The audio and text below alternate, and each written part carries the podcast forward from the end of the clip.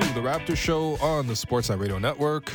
A reminder we're streaming live on Sportsnet's YouTube channel and airing live on Sportsnet 360 Monday to Friday from 2 to 3 p.m. Make sure you find the Raptor Show wherever you listen to podcasts and subscribe, and please rate and review our show. I'm your host, William Lou, and I am joined by this wonderful Monday in Toronto by producer and co-host Alex Wong. Alex, what's going on, man? Two L's on the weekend.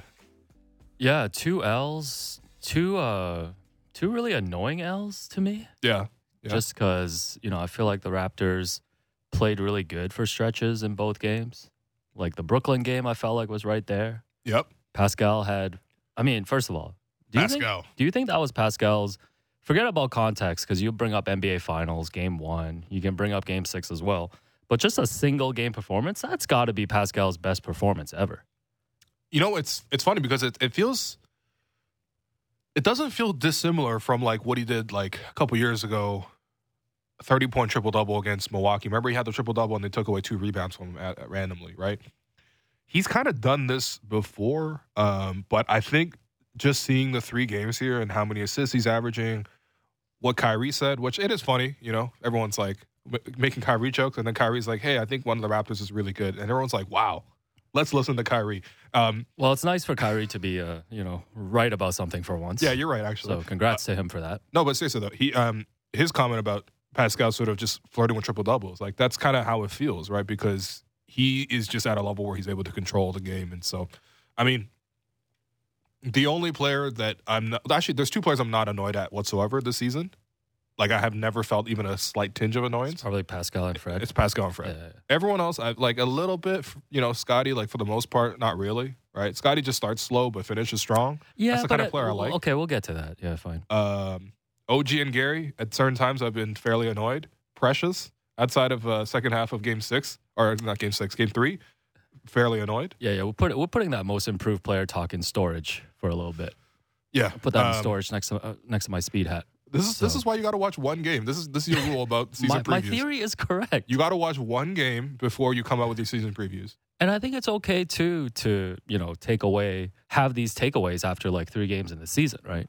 Because listen, like I I still think there's a really good Raptors team here, but like just watching them this week or last week, like it made me remember just how much they still have to like grow and stuff, right? Yeah. Like there's still a development period for this team, and I think the most interesting thing maybe at the start of the season is the role definition. Yeah, yeah, yeah, and and I think it speaks to them being young. It speaks to also them trying to adjust because one of the the questions from us on the outside looking at the team is like the top nine of the rotation is the same. You bring in Otto Porter, but it's like essentially you brought back the same roster you had last year. So how is it going to be different? Well, they're actually playing quite differently, and so they're actually shifting some of the roles around.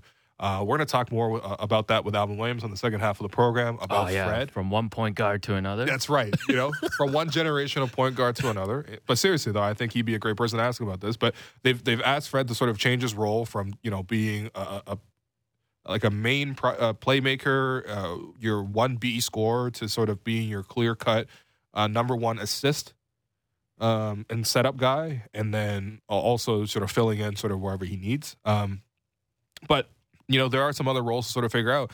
And also, it's just like you look at the team and they still make lots of like young mistakes. You know, like I, I thought, like for example, against uh, Brooklyn, I, I'm sorry, but Nic Claxton is is a decent player in, in the league. He's an emerging player in the league. He's had good games before. That might be close to the best game he's ever played uh, as a pro.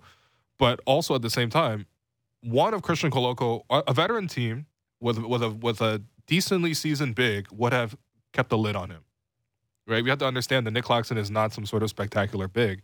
And for him, to, I thought it wasn't even KD and Kyrie who killed the Raptors. I mean, they did ultimately. They made tons of big shots. You look at the bottom uh, of the uh, of the of the of the box score after the game on Saturday or on Friday. It was like Kyrie and KD actually had less production than Pascal and Fred. Pascal and Fred were combined 70% shooting from the field, gave you like 21 assists, and scored 55 points for you. Kyrie and KD had 57 points, but fewer assists, fewer rebounds, and shot the ball worse than your top two guys. The reason the Raptors lose that game is because their young bigs in, in both Precious and uh, in Christian Koloko were unable to sort of contain some of their supporting guys, right? And so, and then the Miami game, I don't know. I mean, watching that game, so many defensive breakdowns. Um, Pascal being in early foul trouble. Also, he just wasn't playing great defense in that one. But nobody was playing great defense in the first half. 71 points allowed. I didn't think they played great defense in Brooklyn either. They were playing really loose. Yeah. Like I felt like Yeah. it was like an up and down game, and I don't know if that's the type of game that they want to be playing. Because when it comes down to it, you know, you talk about the stats for Fred and Pascal, but like I mean, it was Kyrie and KD who made all the big shots, right? At the end, it was the shot making, and of course Royce O'Neale with the shot at the end. I just didn't, yeah, like I just expect them to be more serious as a defensive team early on. Yeah. I'm well, not getting that. That's where the continuity should have come in, right? Like defensive continuity. Like I was looking at the numbers, and again, this is after three games. Um, so you know, obviously, you got to give more time for the numbers to sort of um, show like actually more telling trends rather than just like what has happened through three games. But objectively, what has happened through three games is the Raptors have allowed seventy percent shooting at the rim. That's really high. Damn. Seventy percent. And when you watch the game, a lot of missed rotations at the basket hmm a lot of guys in foul trouble, and you know there there are some things that they need to clean up, right? And I think that expectations are really high coming out the gate. They're playing some really tough games, and honestly, they've been very competitive in all three games. So you got to give them credit there. But um, I think a more mature version of the Raptors would be here two and one, maybe even three and oh. Yeah, well, I think a lot of things are the same, like you mentioned. Um, you know, talk about like the young mistakes. You talk about even you know individual players like Scotty, who obviously left the game on Saturday with an injury, and he's questionable tonight. That's Like- a good sign, by the way. Yes, so he's a game time decision. Chris Boucher is confirmed going to make his season debut tonight. Yeah. Uh, Otto Porter remains out. Um, you know, watching the Raptors bench, you know, outside of Precious, um, you know, his breakout performance in Miami and a couple of uh, Flynnsanity moments. Uh, Oh, Man, yeah. Otto Porter is Otto Porter that important to the Raptors this season, man? Because Um, I feel like we need a couple more guys off the bench, and I'm really curious to see like once Porter comes back and obviously Boucher tonight, like how much of a difference that actually makes. Well, I, I think one of the things with the bench is like you need guys who can complement the main guys because you're not actually getting like a wholesale hockey style lineup change, right? Like the, the the bench itself doesn't have to play as a unit. At most, you have three bench guys out there at once. Now, some of the three bench guy combinations have not been good in terms of the stats, but also when I tell you the names are like it's Dalano, Precious, and and Koloko, you're like, okay, yeah, probably those three guys wouldn't play too well together this early in the season, especially this early in their careers as well. Um, I think you bring back Chris. Chris is a guy we know who can produce around the starters. He's got good chemistry with Scotty, for example, right? Scotty always finds him in transition. He knows how to crash the glass. He's he's obviously spacing the floor when he needs to be. Um, you know, blocking shots. Like Chris is a guy who's been in the program and he knows how to sort of play around the main guys. Thad is another guy who I think can play around the main guys, but they haven't played Thad all, uh, much at all. Right? I thought in the Miami game, second half, he played a lot more, and I thought he was better. Um, but in in those up and down type of games, that is not the guy you want out there, right?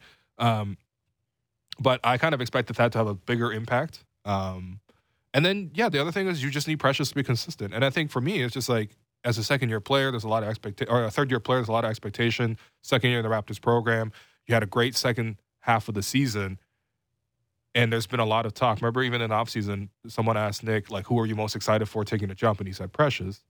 And I we know he's a hard worker. However, when you see him in the game, the lows can't be as low as they are sometimes. Mhm. You know, like Nick can't just say first game of the first half of the season. He says, "Yeah, I'm only going to play you five minutes because uh, you're. I I don't know what you're doing out there, and I'd, I'd, I'd actually play Christian more minutes than than him, right? So."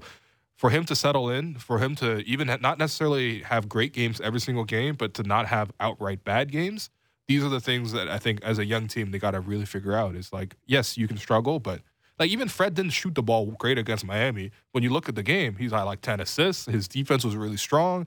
He made a whole bunch of plays, and it's like, okay, there's no really such thing as a bad game for these guys. Whereas I think for the younger guys, you know, they need to have a higher floor. Even with talking about OG and Gary, like I thought, you know, there are times this season where it's like you, they just play a little bit better. You probably are here two and one or three and zero, but you know, um, it's also just been one week. Any other uh, overreactions after one week? Yeah, overreactions. Uh, Fred VanVleet on his way to leading the league in minutes again. Uh, Mm. 38.3 uh, through three games.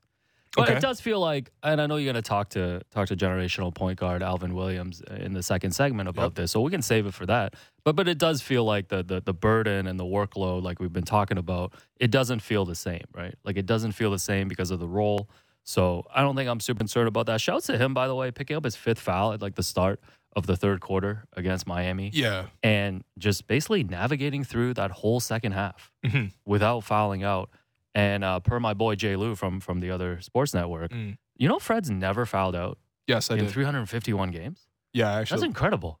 Yeah, yeah, yeah. He's had a couple of five foul games, but he's actually never fouled out. I think with Fred, it's um Fred VanVleet is Rice. He's actually okay. Rice, yeah. Okay. Well, first off, he is right. We still got to get to the bottom of that. Uh, yeah. Well, you know what? Some guys really know how to play and still be aggressive even with five fouls.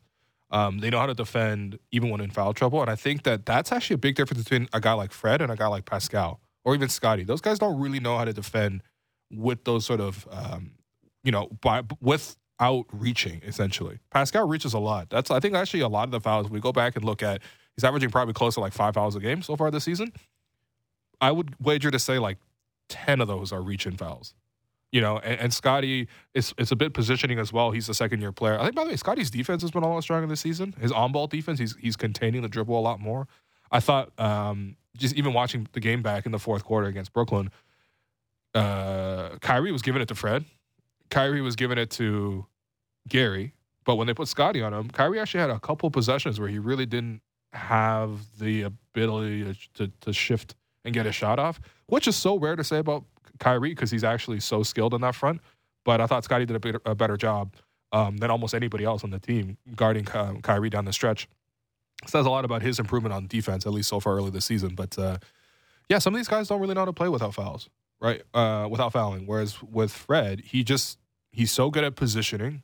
He's absorbing so much contact into the chest. He still like up like swipes a lot, but he swipes when it's there, and he doesn't swipe in the way that Gary does, for example. Like I thought Gary, for example. I mean, look, I'm not trying to single guys out. A lot of guys played poor defensively in the first half against Miami when they gave up 71 points, but there are plays transition wise where like there's first end of the first quarter, Gary uh, drives into the lane, gets stripped, which is rare. So he's behind on the play. The Heat go up with numbers. Gary's slow to get back for no reason. He's not like he fell over anything. He's just jogging back slowly. And then Duncan Robinson was a trailer, which was Gary's man. He's open at the top, and Gary, because he didn't hustle back, decides to gamble and jump from behind as if he was going to block Duncan's three or something. Duncan sees this, pump fakes, waits for Gary to land, which was around the free throw line, and then you know try to come back and close out. But at that point, you're already done, right? Like some some of those things is just like defensively, you got to be a little bit more solid. You can't just gamble. Whereas Fred takes the right gambles. But I mean, I, I think there's a lot of things that people on the team can learn from Fred. Yeah, you know, an, another player I think getting a lot of attention right now is um, OG Anunoby. Uh, shouts to Emma J. Brown. Um, so what have you I'm seen? sorry, Emma. What have you I'm seen? sorry for putting together a compilation. What have you seen from OG Anunoby through through the? First, OG and and and, and Ginobili. How- what have you That's seen? how he drives. No, I'm kidding. What have you seen from OG uh, through the first three games of this season, William? Okay, so catch and shoot threes, fantastic. Yep. Um, I looked up this again. This is through three games, so this all the stats are telling you is what has happened, not necessarily what will continue to happen. However, when you Nah, break it down in terms of, mentions. when you go when you break it down between when OG takes a shot with zero dribbles versus one or more dribbles, like a single dribble, right? Zero dribbles, OG Anunoby, his effective field goal percentage is 72%. Effective field goal percentage is just giving you an extra point for threes. Okay. Um, so it's 72% when he doesn't dribble. That is like, that's basically like a dunk for most guys. Okay. Very, very good. And most of that is because he's catching and shooting and finishing for threes. When he takes one single dribble, two dribbles, three dribbles, or four plus, his effective field goal percentage drops to 25. Oh man, that's a dip. That's a third of what it is when he doesn't dribble. Now, of course, you know, obviously you're going to shoot a higher percentage on catch and shoot threes. He's been very open on a lot of these threes too. Good ball movement around by the starting lineup, I think. Uh, uh, you know, but when he has put it on the floor, it does not look good. And what I'm looking at just drives alone. This season, he's driven the ball 23 times in three games. Right, that's about eight per game. That's a little bit higher than what he's done in the past. On the 23 times he's driven this year, he has taken a shot 11 times. He has passed out of it eight times, and he's turned it over three times. Um, on the 11 shots, he's two of 11 on the drives. And on the passes, he has recorded one assist and three turnovers. So um, that is not good at all. And of course, I think when you look at the film of those drives, a lot of those are like he does get two feet in the paint. He just doesn't really explode up and, and uh, you know get the shot off. It's a lot of those are short, you know, on on the, on the rim. Um, but a lot of those are also he falls over or, or the, he's he's out of control or he only has one option in mind and, and, tries to force the action and doesn't get it off, or he's not reading where the help defender is. Like, I'm sorry, but you can't be blocked by Max Strus twice in one game when you're six foot eight with a seven two wingspan and with lots of athleticism and strength. You cannot be blocked by Max Strus twice in one game. Right? So those are things where they got to look at the film. They got to help. You got to do better, fam. No, he he he does on these drives because if the goal is we're going to give him the opportunity to be more of a creator, and we're going to take Fred's uh, output down and sort of shift him more in a playmaking role, who is going to be making those plays? If OG's going to be making those plays, you got to do better than this. Two of eleven from the field, one of one assist, three turnovers, and that's not to say it's going to stay like this. But it's got to improve. And it's not just got to improve to where it was last season, because last season on drives, when he shot out of drives, 35%. You're not trying to see a lot of 35% shots either. What you're trying to see is 45, 50. You're trying to see the assists at least be three times, maybe two. Let's just start with two times as many as turnovers, right? Let's let's get to that point, and um, you know, let's let's work on the film. Let's sort of work on the recognition. Let's work on the spacing around him. Work on the cutting around him because we know he can be a nice passer from the post. We've seen him do it before. Uh, we know he's able to get deeper into the paint than a lot of other guys. So that's a good sign. You've already done your job at that point. Make the right pass or either um, do that or get to the right shot where you can sort of get to an efficient shot. But um, yeah, so far it's. Uh, I don't know. I just need to see more, you know, and that's why I put the compilation together because I really wanted to hear what everyone's thoughts were in terms of just like where is it going wrong? Is it just shots missing? Is it he's missing a specific read? And I got a lot of feedback on that. Some of it was negative in terms of like, why are we putting this together? And I'm just like, that's part of the job of being a journalist. I don't know what to say. That's what he's getting paid to do. No, I, I think um, I think everything you said passes the uh, you know the Alex Wong eye test. And you know, I, I think when I think when when you're playing these close games too, and like every possession kind of matters in these back and forth games. Um, you know, those turnovers and those those possessions that you you're giving up on the offensive end is just going to stand out more. Mm-hmm, mm-hmm. And I think I'm with you too. You know, listen, it's three games. And I think early in the season, it's easy when people have a, a three game stretch like this to, to be able to point it out because that's, that's, that's really the only thing that you've seen so far in the season. We've seen better from OG, but also like I think we've I think we we've known about the areas that he needs to improve on on the offensive end for like the past couple of seasons, right? So so hopefully hopefully like like during this season um, and over the next stretch he's able to to kind of step it up a little because I mean I know those two losses are really annoying but I'm honestly not that frustrated just because like I feel like the the most positive spot coming out of this first week like we mentioned up top is like knowing that Pascal can operate at Yo. this next level right now mm-hmm. like makes me feel really good about this team there's a lot of things that need to be fixed like, yo. yo, he's gonna be screaming that all season, man. But like, so much more patient on offense. Yep. From from the Alex Wong eye test. Mm. Um, the playmaking is there. The playmaking is like leaps and bounds to me. I think this is what they used to talk about with Giannis too. Like how Giannis would just like maybe just put his head down, have a very narrow vision mm-hmm. on offense, and then eventually he started evolving into a better playmaker, right? Yeah. And I think Kawhi too, in a way. Like I think we saw that in Kawhi when he was here too with the playmaking. Not really.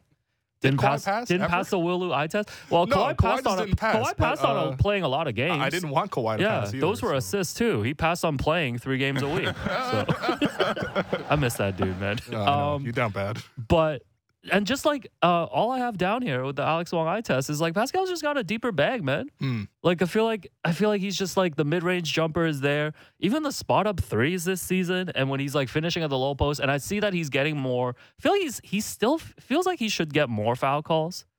Even like yeah, I but like I mean realistically, a, he's already get more than like, he gets such a tough whistle to me. And I know this is usually your bag, but more like defensively, I think actually now. Offensively, I think he's actually getting an okay whistle now. Yeah, I don't know. I feel like there's a lot of contact on him sometimes that people mm. just let slip away. But okay. maybe I'm just around you and Jr. too much in the booth. But but but I mean, isn't that the uh-huh. most positive thing for you? Like I feel really good knowing that Pascal, with all the talk coming into this season about wanting to improve, becoming a top five player, that's still a really high bar. But man, you look at the stats right now, and you mm-hmm. look the way he's playing, like he's he's right there. Um, three games again. It's just three games, but still. Yeah, I mean, you know, it's funny because it's not just three games though. You go back to like the end of how Pascal Siakam ended the season last year. It's like it, it's it's kind of a continuation of more of the same, but also better, Mm. right? Like I think the stat is that in the last eight games he's got four triple doubles. Obviously, Yeah. this is going back to last And season. once again, Kyrie's right about one thing. Uh, appar- Finally, apparently, score one for Kyrie. no, but no, it- it's like don't listen um, to Kyrie on literally anything else. yeah, well, you know that stuff, but uh, no, literally anything else. you know, w- with uh, with, with Pascal, it's just like he's he's doing exactly what you want to see out of that position in terms of that responsibility being the number one option. I think that um, his patience is the biggest thing to me. He's, I think that's the the reason why he's drawing more fouls. It's the reason why he's finding more guys. Mm. You see a lot of times where he gets the ball, he's not over anxious to score. And that's because he knows he can score. He can get to his spots. Not a lot of guys are stopping him from getting to his spots. Plus, You know? plus, I feel like he knows that he can command the double now. Yes. And when he commands that double, the playmaking Yeah. is just like on another level. And that's the thing too. It's like you got to be patient at times. Obviously, you got to know when to go quick, when to go slow. But especially for him, he knew he always knew when to go quick. He's always got the quickness advantage. He's got the length. He can pretty much get the shot up a lot of the times. But by sort of taking his time a little bit, reading where the defense is coming from, and then putting his back to the basket, catching the ball just inside the three point line, facing facing up or sort of backing down. He's just so good at that right now. But Guys- elevate the fries to taters. Yo, any single time they try to like pass, like they they try to double team him and force the pass, he's making the right passes. And yeah, the individual scoring is also really good. I think that's the thing too. It's just like even that Miami game where I thought again mm, second half of back to back. Apparently they got in at like four. They got to the hotel like four a.m. oh, right, from from New York, right? Yeah. Okay. I mean it's a bit of a long flight. You got to fly all the way. Like Yeah, no excuses when you give up 71 in the first half, though. yeah, okay, fine, You fine, know? fine. That's fair. Miami played the night before too, although they were home, but still. They were home. They just they just went home. well, they like played against Boston, an all-time team, apparently. Okay, well, anyway, they have yet to lose. Um, but yeah, no, seriously, Fred is uh, or, or Pascal is just he's coming into his own as a player. I, no, I I, can lo- get I used to this. seeing this, man. I, I mean, right now the stat line is 28 points, 10 rebounds, seven assists, shooting 53 percent from the field, getting to the free throw line eight times a game. Um, obviously, got to knock down more free throws and continue to cut the turnovers down just a little bit. hmm But uh, yeah, he's playing great. There, there are no critiques of how Pascal's playing. No, I think Defensively, I think they could probably do a little bit better. And my Sure. question too is this: Do you think they should get a center this year at the deadline, or prioritize getting a center at the deadline, just so that neither one of Fred or Scotty has to play center? Because it feels like if they do have to guard a lot in the low post, yeah, or if they're the main helper at the basket, that they do pick up fouls. yeah, but I'm just like not willing to give up like actual assets to get like a center. I feel like can you just get a body? You Yeah, know what I mean? Just get a Jakob body. Poeltl. Okay, but I feel Yeah. like I feel like Poeltl's gonna cost Yeah, a first round pick. That's it. maybe two. You think he'll cost two I don't know. for one first rounder? I think one first is For enough. one first round, I'd be willing to. I feel like there's going to be a bidding on Poeltl, though. I'm with you, though. Yo, Okay. it's honestly, Well, maybe it got to be one of those uh, bidding situations where it's like, uh, what's Jake Layman saying, man? He's not a center. Man. Oh, okay. Also, I, I don't want to see Jake Layman on the team. What are you doing? He's not a center either. Um, It's funny because we're having the same conversations as last season. I guess that's I what mean, it's the same when, the, the when the roster turns over Yeah. and you see the same issues when they play, right? Yeah.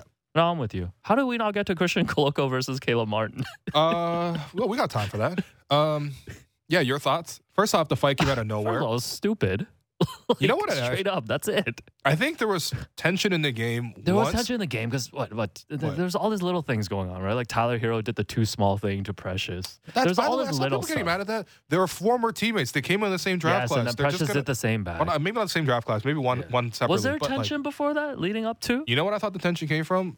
Yeah, That fifth foul called on Fred. First off, terrible foul call in the first place. because Kyle was Second of stepping all, in.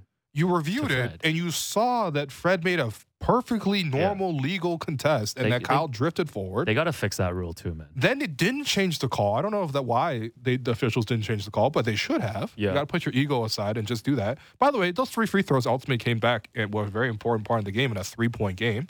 Uh, but also, So, was giving up 71 that just put a lot half. of tensions. Yeah. Then there were a lot of technicals being given out and all that stuff before that. And then you get that random interaction. Well, I just I don't think there was anything similar between Christian and Caleb, but I think the game itself got no, more straight spicy. up. I just didn't know what Caleb Martin was doing. Like I didn't know what Caleb Martin was doing. Mhm. Like he just decided to escalate I think the he- situation for no reason. Well, I think he th- he thought that Christian Well, like thought chopped wrong. him on the neck for some reason, for no reason. It was it was a pure like basketball possession. yeah, They were just going for the ball. Yeah, and then they got up, and then Caleb Martin has his fist clenched, and he stepped over. and then him, he yeah. yeah. and then he shoved him into Yeah. the seats. Well, that's why he got suspended. and Udonis Haslem is like, "Yo, this is what they brought me back for." you think he's gonna check in tonight? UD, no, Give him oh, the two actually? minutes, two points, two tech. Oh man, no, I don't. Come on, man, don't make UD play the against Christian. UD triple do you double. think? Do you think Udonis Haslem is twice as old as Christian Koloko? Oh man, yeah, UD's forty, right? What's Koloko? He's like 42, I think. Yeah, Let, but me- yes. let me look up. so Udonis Caleb Martin has been suspended tonight, along with uh, the not MVP Nikola Jovic. yes. So we're leaving the bench. Uh, By the that's, way- that's gonna make a big difference tonight. Nine, 91 90 reps. Shout out to Nick Nurse. I was look, I was listening to his post game interview, Mm. and they're asking about the fight, and he's like, "Yeah, I imagine there'll be more to come from that, you know, because uh, usually you got to look at the bench scenario, and uh, you know." Oh, so he was he was giving the league I'm, I'm office a saying it little was, I'm not saying it was dry snitching, but it, it worked. It Oh, worked. Nick loves to talk to the managers, man. Mm. That's that's that's the vibe Nick's got on the sidelines. But yeah, so uh, but but Christian Koloko also got fined 15k for for the incident. Uh, for I doing mean- for doing nothing. Listen, I'm not gonna be that outraged about it, but like he did not do nothing though. He like he, he, did not instigate no, the incident. He didn't instigate, he but didn't he do did. anything. No, he did wrap him up. He did like yeah, but that that was more like just like self defense type. Because Caleb Martin was acting wild.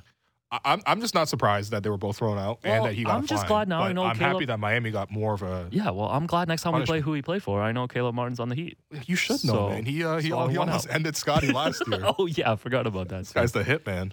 Anyways, Yeah. what a first week for Koloko, man. Neo concert So yeah, well, yeah, in the ahead. rotation. Gets to uh, you know, he grew up, you know, watching KD, wears Yep. 35 because of him. Yep. You know, gets Where's to go up against him. of him? Yeah, and and oh, you know that. Um, and then gets into a fight with Caleb Martin. Yeah, apparently it's the Whoa. quickest ejection for any rookie to start their career. Oh, like three games in. Yeah, it's like That's either three games in or three minutes or like the amount of minutes Well, played or whatever. it just but shouldn't yeah. have happened. Yeah, Like, I, well, I you don't know, know what's going on. I think it was a net positive because I actually think that Caleb was playing well in that game. And he was playing better than Koloko was. So that was actually a positive for that game. And it's a positive for this game where Caleb's not going to be participating. All right, that's So- uh, you know, two point advantage for the Raptors. Yeah, All right, before we go to break, just Yeah. want a quick shout out today to the Miami Heat announced that Amy Amy has joined them as their new radio analyst and TV studio analyst. Well deserved. Glad the news is finally public. Oh, But yeah. yeah. Oh, yeah. Congratulations. Mr. YOZ Sports over here. Oh, come on, come on, come one. on, come on, man. Uh, no leaks. But yeah, no, Not a single leak, though. Yeah. congratulations. Congratulations seriously. to Amy. And, you know, been talking to Amy. Obviously, hopefully we'll have her join us at, at some point yeah. to, to, you know, do a proper farewell to the Raptors fans and uh, talk a little bit more about Caleb Martin and the Miami Heat. Be cool. Yeah. No, it's great for Amy. Um, she has a she has strong ties. She went to school there, Yes. and I mean, She'll get to be in Miami uh, in January. I mean, Miami in January sounds pretty when good. Will too, has to come in on his scooter in a snowstorm after Dwane Casey and the Pistons beat the Raptors. 114 98. Man. What fourteen ninety eight? That's a lot of points. For some reason, the Raptors can never score against the Pistons. But anyway, Yeah. look, we're gonna take a break right here. I've been your host, Willu. You've been listening to the Raptor Show on the Sportsnet Radio Network.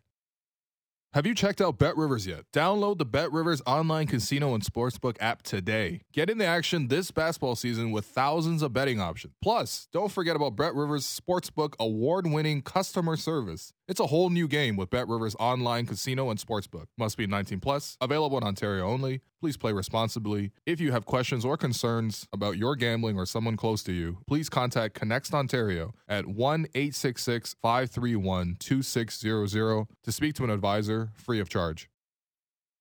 The most opinionated Maple Leaf show out there. Real Kyper and Bourne. Be sure to subscribe and download the show on Apple, Spotify, or wherever you get your podcasts.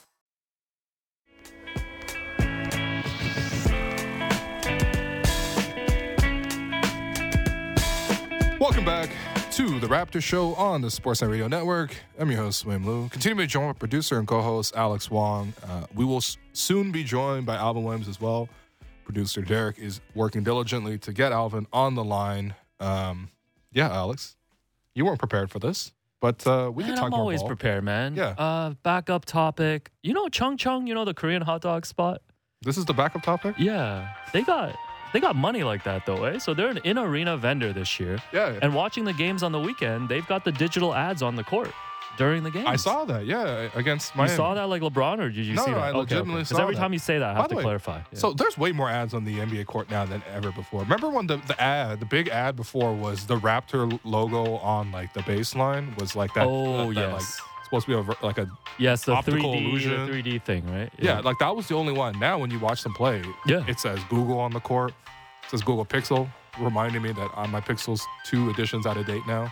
yeah, It's, it's got hot dogs on the court. yeah. It's got Scotiabank on the court. No, you know, like, we always talk about Chung Chung with um, you know, one of the producers here, Lance Kennedy, who who's a fan, yeah. who's a fan of the Korean hot dogs as well. And I just I just didn't know. I All didn't right. know their bag was deeper than Pascal. There. Apparently. Is that is that what you needed from me? That's what we needed from you Okay. because Alvin Williams, Raptors point guard legend, is on the line. Alvin, how you doing, man? What's up? How are you? We're doing well. We're doing well. Clearly, we're doing well because uh, we were talking about hot dogs right before this. So thankfully, we got you on the phone. um, actually, you know, but before we got, on, because I really wanted to talk to you about Fred and his new role this year. They're shifting his uh, role a little bit more from scoring to sort of playmaking and all that stuff. But actually, just because we're on the topic of this, have you ever been in an NBA scrap?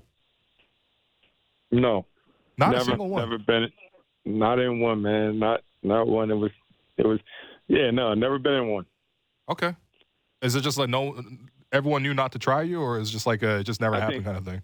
Yeah, I think that's it. They knew okay. they knew what was good for him. And I had, and you know what? I had Charles Oakley next to me, so I had some, Oh, I had some big dudes. I remember one time Isiah Thomas, when he was coaching the Pacers, told them next time I went to the lane and do a couple things, had a couple choice words, say do something to me, and, and Oakley got my back real quick. So mm.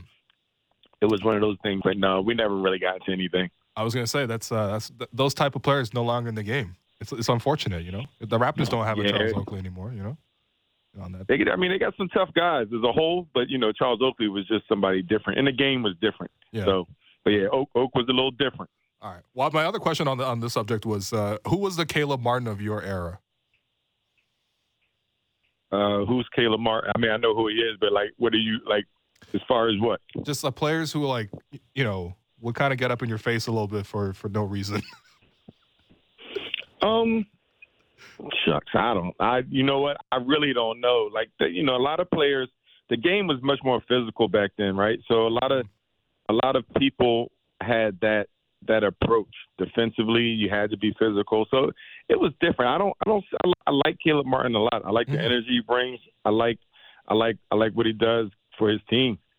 I like what he did last year, but Yeah. um, I don't see him as being. I see some. I mean, of course, he. I thought. I, that wasn't a good move what he did to Koloko the other day, standing over top of him. But you know, I, mean, I don't I don't see much wrong with what he does. But I don't know who's the, the Caleb Martin back in back in my day. It was a long time ago, man. All right, you know, fair enough, fair enough. All right, let's talk about uh, let's talk about Fred VanVleet, right? Point guard currently for the Raptors. Now, I think last season at the start of the at the start of the year, Pascal was out, uh, and it was like a lot of young guys. Scotty, we didn't know Scotty was going to be like this. He's going to win Rookie of the Year at that time. So Fred really had to be both the lead scorer and also the lead playmaker. And so much of the game sort of came down to whether or not Fred VanVleet had it that night and what he could do, right? I think uh, the big change to me, and I'm curious your thoughts, is just like he started this year with a clear mandate to be more of a playmaker, letting other guys sort of get their shots the way they want to score, and he's going to fill in sort of wherever he can. Is that the impression you're getting from his, you know, change in role from the start of last season to right now? Um, yeah, it is. It is different. You know, the ball is out of his hands a little bit more. He's he's he's he's a recipient of other people, whether you know, instead of you know making plays for himself, and and that that happens. You know, the shift is good that he you don't have many players, you know, coming off an All Star season and scoring the way he was scoring and doing the things he was doing that that would accept that role. Mhm. You know, they probably want to build off of what they did and become an All Star again and, and continue. But you got to take your hat off to to Fred, and then you got to understand what what the Raptors are trying to do as a team. I think it is important to have Scotty Barnes more involved with the offense, be a more of a ball handler because he can do so many things at his size and he has a lot of ability. So it's just a shift. Now it's up to Fred to just figure out the balance because he's going to need to score. You know he can score. Now it's the balance, when to score. And I think those fourth quarters and those timely times where you where you can go for yours and you can break the momentum or you can, you know, put the game away. there's not many people around that's better than Fred making those big time shots and and putting his team on his back at times. So it's just about him finding a balance and um and seeing what's best for the team. Yeah, I mean, I thought that Brooklyn game was a great example of what you were mentioning there. It's like, you know, when the Nets started going on their run in that third quarter and they were trying to make a push and they took the lead and the Raptors started the third quarter slow and Kyrie was going off. Fred kind of took over and he's like, you know what? I know my team's struggling a little bit here. We're not really getting great shots from the other guys. It's time to call my own number. And he was hugely efficient in that game, had 18 points on 7 11 shooting. But I think overall, like he's playing the same minutes as last year, right? Still 38 minutes a game, still quite a lot. But two of the three games here, he's only taken nine shots.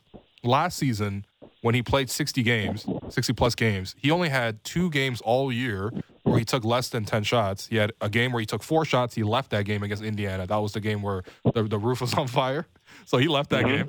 And then there was a Cleveland game, uh, you know, second half of the season when he was banged up. He only took nine shots. So this is already a big change for him. But I think my question is like, how do you think the coaching staff and even management itself sold this sort of role change to Fred? And what do you think it says about his character that he was actually receptive to su- such a big change?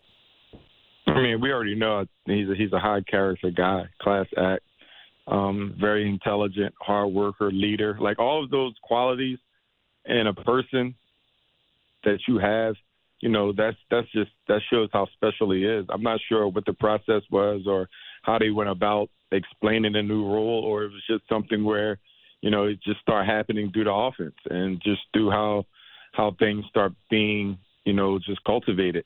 Once again, I, I do believe that Scotty, you know, having the ball in his hands, you you are developing, and, and you talk about you hear a lot about his usage rate and all that type of stuff, and that they're probably trying to address that. And then when you have a player that can play off the ball like the Fred, and then you have a player that can play on the ball, it, it's you can do more things.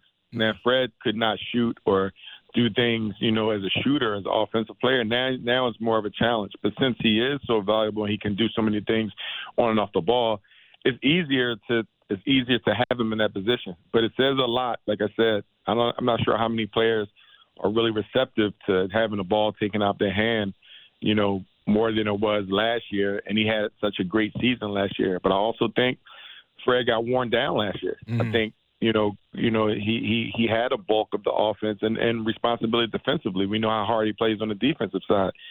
So now it's times where you can really you can you can once again balance it out and then you can you can preserve yourself, you can save yourself when those moments are needed. Now in the games and during the rest of the season, you may have some big games in there down the stretch. You know, playoff time that we need a, a fresh Freddie. We Mm-hmm. need somebody like that. So a lot of those things could be taken into consideration. And like I said, I'm not sure how they communicated that with Fred, but you know, I think the team is a is a better team than it was last year, and sometimes roles do have to change. Yeah, no, that's fair. And I think everyone can agree that Scotty should take on more of those extra touches that sort of left behind there, those opportunities to sort of initiate the offense. Um, and I think at times he has, right? Um, but it also feels like to me, seems like a lot of the extra shots are also going to Gary and OG. They're getting a lot more opportunities to also not even necessarily initiate or even create because they've scored a lot in the you know last year OG at times was over 20 a game and Gary at that six game stretch where he's scoring 30 plus. But do you feel like those are the guys that should also pick up some more of those extra shots? Or do you feel like it should mo- mostly funnel towards Scotty? Um, I, I just see as, as far as shots, I just see not not really Scotty more shots, just more opportunities to make plays, right? Have the ball in his hands, and then the other guys can get those can get those opportunities as well. You know, Gary Trent, he's a, he's a guy that can go seek his own shot, and, and OG as well.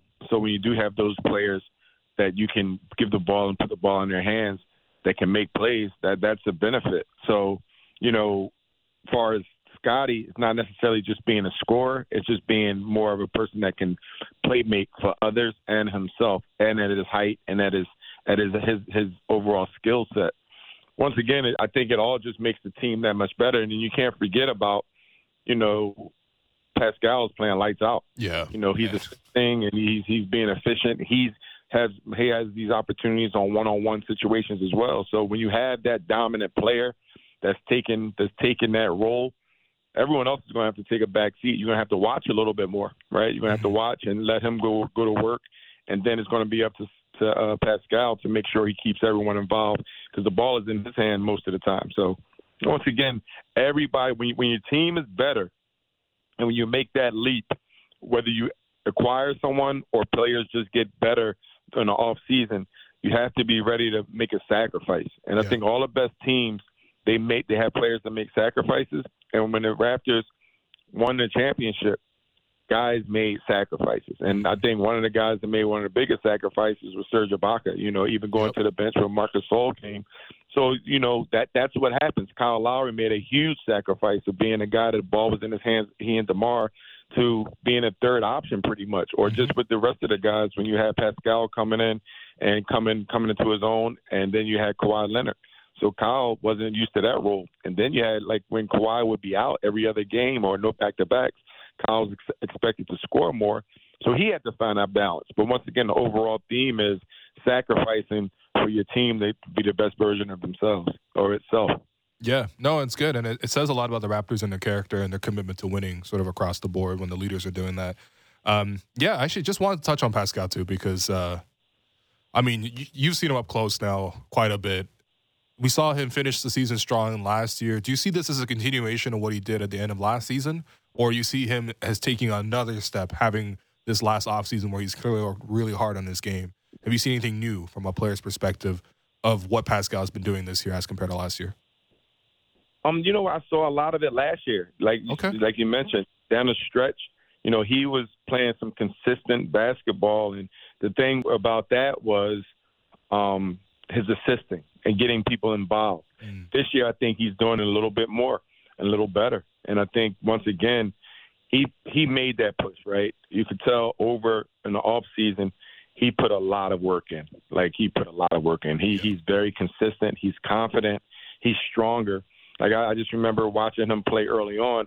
He had ability. He had the moves, but he wasn't as strong. Right. He wasn't like he would be on the ground a lot. He would fall a lot. He would. He's he's a grown man out there. He's posting people up. He's taking his time. He's being physical on the offensive end. And then, like I just always talk about, when you start looking at players and, and ranking them as the best in the league and the best of all time, and you know they take that step, it always to me goes on that defensive end. When when you look at the players that really took their games to the next level, whether it was Jordan or Kobe or LeBron, and I even look at Steph Curry now. Yep. Like last Yeah, he year, he was not a liability on defense. Mhm. And I think we all know Pascal can play great defense. Now it's about setting that tone night in and night out, taking that challenge, and looking to guard the, the most top the top players, whether it's whatever position it is. But he's doing a hell of a job, man. And and and you hear more and more how much work he's put in in the off season. People are are vouching for him. People are witnessing it, and people are speaking up. And I've talked I talked to Rico Hines yesterday, assistant mm-hmm. coach, and he was just saying how much work Pascal's been putting in. He says it's not just this year; it's been over the past seven or eight years. And it's not. It doesn't matter who's in the gym. It doesn't matter the names or whatever. He's playing against everybody, and he's working on his game. And you can tell he set the tone, and that's what you need from your best player. Yeah, that's that's wonderful here. And, and honestly, when you think back on like players who have improved the most from when they entered the league to where they are now, the skill elements to his game. Obviously, he always had the physique to be a successful NBA player, but all the skill work that he's put in to get to the point where he is today. I mean, yeah, Pascal's playing fantastic. All right, Alvin, we appreciate your insight. We appreciate your time. Uh, and uh, yeah, enjoy uh, enjoy Miami, and we'll see you on the broadcast. Thank you, brother. Have a good one, guys. All right, take care. Bye bye. There you go. Alvin Williams, Sportsnet teammate, but also uh, Raptors point guard. This guy said, "Who's your Caleb? Who was your Caleb Martin?" Oh, come on. That, that wasn't a, that wasn't a good question. Derek Brandejo, add that to the add that to the No. Dalano Banton. What was your favorite part of your championship Hall of Fame? No, di- you My know- boy John, you know, degenerate John, messaged me. He's like, Alvin doesn't seem into it. I'm like, yeah, because because he asked about who your Caleb Martin was. No, shouts to Alvin, man. Honestly, shouts always appreciate. yeah. His insight. And I got to play my Fred VanVleet role too, just stand in the corner. It's great. Oh, you're Waiting- playmaking. Waiting for the catch and shoot. There was no kick out. Yeah. No, it's um honestly the, the all the role definition stuff is really interesting. Yeah, yeah, And I'm not sure it's something that's gonna sort itself out like in the short term. yeah. I agree. Right. I agree. But uh, that's. But I mean, I don't know though. But you talked about continuity. Like that's that's when continuity is supposed to be there. But that's the problem though when you have a lot of players that haven't like gotten to a particular level. You know what I mean? Like there's like Yeah. Scotty, you're not sure what level he's getting to, even like this year. I feel like Scotty's the biggest wild card, to be honest. Yeah. Because a lot of discussions coming into the year, I think people were, you know, optimistic enough to say, oh, by the end of the year, will this be like Scotty's team? Yeah, mean, come on, it's Pascal's team. We got to put that one in storage as well. Yeah, uh, no, it's Pascal's Pascal, team. Man. Pascal on fire. But that's why I'm in a decent mood. I feel like Yeah, usually, no, I'm not stressed. I feel like just usually think coming that- off two annoying losses, Yeah, it's kind of tough in here, you know, with you just, you know, sucking the All right. energy out of the Sportsnet building. no, but that's not, not me. no, you, you're in a relatively good mood for, for you know, someone on a two game uh, losing streak because I know you wear every loss on No, I mean, look, I I always anticipated these sort of like uh, mini series to to be split between Yeah. good teams at least. well, this is my theory coming into the season that the Raps aren't going to get swept in any of these. okay. Well, it's on the line tonight. but I'm it's on the line tonight. kind of want to push that back now. Now that I realize the Raptors aren't that serious on defense. All right. Well, I be more just thought serious. it was a. T- I just thought they were like you know, Mm. a more disciplined team. yeah, Well, That's that's been my biggest disappointment so far this season. it's okay. They're getting Chris Boucher back, the most disciplined defender on Yes. the team. And now it's time for Between the Lines, brought to you by BetRivers. It's a whole new game. Alex, what's today's line? Yeah, today's line: the Raptors are uh, plus three and a half underdog in in Miami. Similar Mm. line to Okay. uh, Friday. Once again, shouts to my friend John. Um, I like. I mean, I hate to sound like a broken record, but I like the Raptors tonight. I like the Raptors too. No, I- I'm always going to say I like the Raptors. No, listen. I think for all the Uh, reasons where you know I okay. said you know we shouldn't give them the benefit of the doubt just because their flight didn't land until four in the morning. Like I mean, it's a major factor, man. it's hard enough playing Miami, right? Like I think. I think when you go from playing a team like Brooklyn, sure, Brooklyn's really talented, but they're not a physical team, right? Like that's a finesse game. They well, That they played point. a lot. They played a lot of physicality in that game that I wasn't Sure, expecting, but- but, but that's not, not- a usual thing for them. It's not 48 minutes against Miami, where for some reason the Raptors are just losing mm-hmm. bodies all the time. Or, or Caleb Martin is just you know picking fights with people. so I think, so I think there is there is an adjustment when you play Yeah. Miami, and the, and these games are always tough. And hopefully they got their 71 points allowed out of their system on Saturday, Mm. and you would expect just a tighter matchup tonight. Oh yeah, no, I'm expecting a 90 to 89 grudge match. Oh yeah, yeah, that seems Yeah, high. Take Yeah. the under on That the, seems- on the on the total for this game. Take the under. Um, no, but seriously though, I, I think that um, the only thing that's concerning to me is the adjustments that both coaches might make. Yeah. You just don't know because they're both very creative, very Mhm. like two of the best tacticians in the league, Erik Spoelstra and Nick Nurse, right? So Yeah. defensively, I could see some changes happening. I think for the Raptors, more than anything else, the biggest change is get back on defense. Once they fix their transition defense by playing some transition defense, Miami's half court offense didn't look that good. You know, and I think that to they, the basket at will.